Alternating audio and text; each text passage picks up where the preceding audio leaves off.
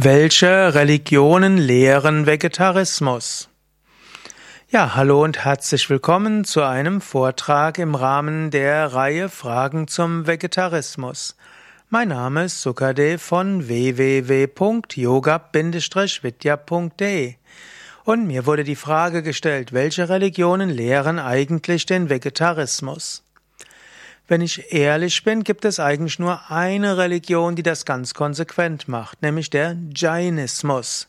Der Jainismus ist eine Religion, in, der entstanden ist in Indien. Der bekannteste Vertreter war Mahavira, vermutlich oder eventuell ein Zeitgenosse von Buddha. Und Mahavira gebührt, gebührt der große Verdienst, Ahimsa zu einem ganz wichtigen Prinzip zu machen. Und Mahavira lehrte eben auch ganz konsequent Vegetarismus. Man soll keinem Lebewesen was zu Leide tun und wenn irgend möglich, sollte man verhindern, eine Lebewesen zu töten. Selbstverständlich darf man kein Lebewesen töten. Und heutzutage sind die Giants sogar recht häufig vegan, weil Milchprodukte heutzutage nicht mehr bekommen können, werden können, weil sie, weil ohne dass eine Kuh oder der Bulle oder Kälber getötet werden. Dann gibt es andere Religionen, in denen Vegetarismus eine gewisse Rolle spielt. Dazu gehört zum Beispiel der Buddhismus. Der Buddha hat zum Beispiel seinen Mönchen gesagt, sie sollen kein Tier töten. Aber es gibt eine Interpretation des Buddhismus, das sagt, bei den Bettelgaben sollte man nicht wählerisch sein und wenn andere einem ein Stück Fleisch geben, dann wird man eben das Fleisch essen. Und so ist es tatsächlich so, dass in den buddhistischen Ländern wie Thailand oder Sri Lanka Sri Lanka weiß ich nicht, aber Thailand zum Beispiel oder Vietnam Fleisch gegessen wird. Die buddhistischen Mönche sollten entweder keins essen oder auf Betteltour gehen und dort das essen, was ihnen gegeben wird. Reine Buddhisten, strenge Buddhisten leben vegetarisch, denn Buddha lehrte Mitgefühl mit allen Lebewesen und man soll kein Leid Lebewesen zufügen und sollte deshalb auch kein Tier töten und eigentlich auch kein Tier töten lassen. Dann gibt es den Hinduismus. Im Hinduismus gibt es verschiedene Strömungen. Ehrlicherweise muss man sagen, die Quellen des Hinduismus, die Veden, die Puranas und die Itihasas, die sind, gehen nicht direkt vom Vegetarismus aus.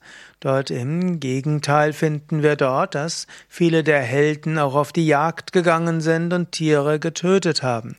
Es entwickelte sich dann vermutlich aus ab dem achten Jahrhundert vor Christus eine Bewegung des Vegetarismus und zunächst waren, wurden die Brahmanen zu Vegetariern.